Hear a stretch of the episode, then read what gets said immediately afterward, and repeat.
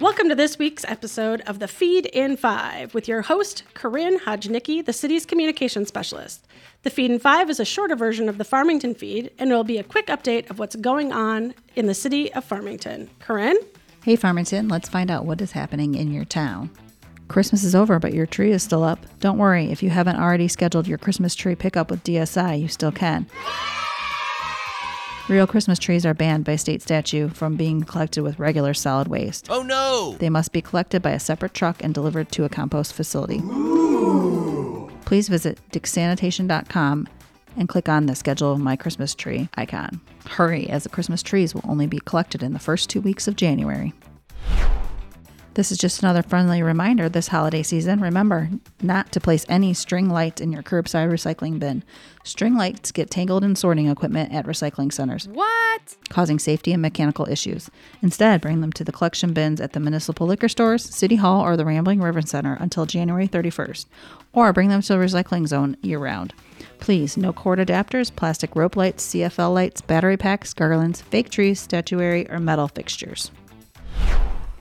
Did you know that January is National Skating Month? No. Well, in celebration of that, Farmington Parks and Recreation is offering a free open skate on Sunday, January 7th from 1:30 to 3 p.m. at Schmitz-Maki Arena. The only thing you need to bring is a food shelf donation. Skates will be available to rent for $6 a pair, but sizes are limited. First come, first serve. This year's theme is Skating is My Superpower. Feel free to dress in your favorite superhero costume.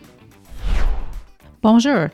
Travel across the globe with us to Paris and join us for a magical evening of making memories at our upcoming adult and child dance. Participants will enjoy dancing, music, fun activities, crafts, snacks, and special visitors. Don't forget your camera. This event fills up quickly, so please don't wait to register. The dance will be on Friday, February 2nd from 6 to 8 p.m. at the Rosemount Community Center. Registration is $20 per person, and adults and all children should be registered.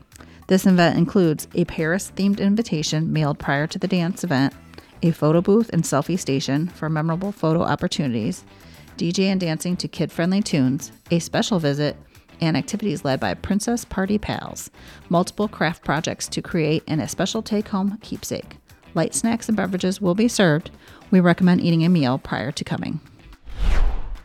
This month's EAB update is Learn how to identify EAB during the winter months and find out how to combat this invasive insect.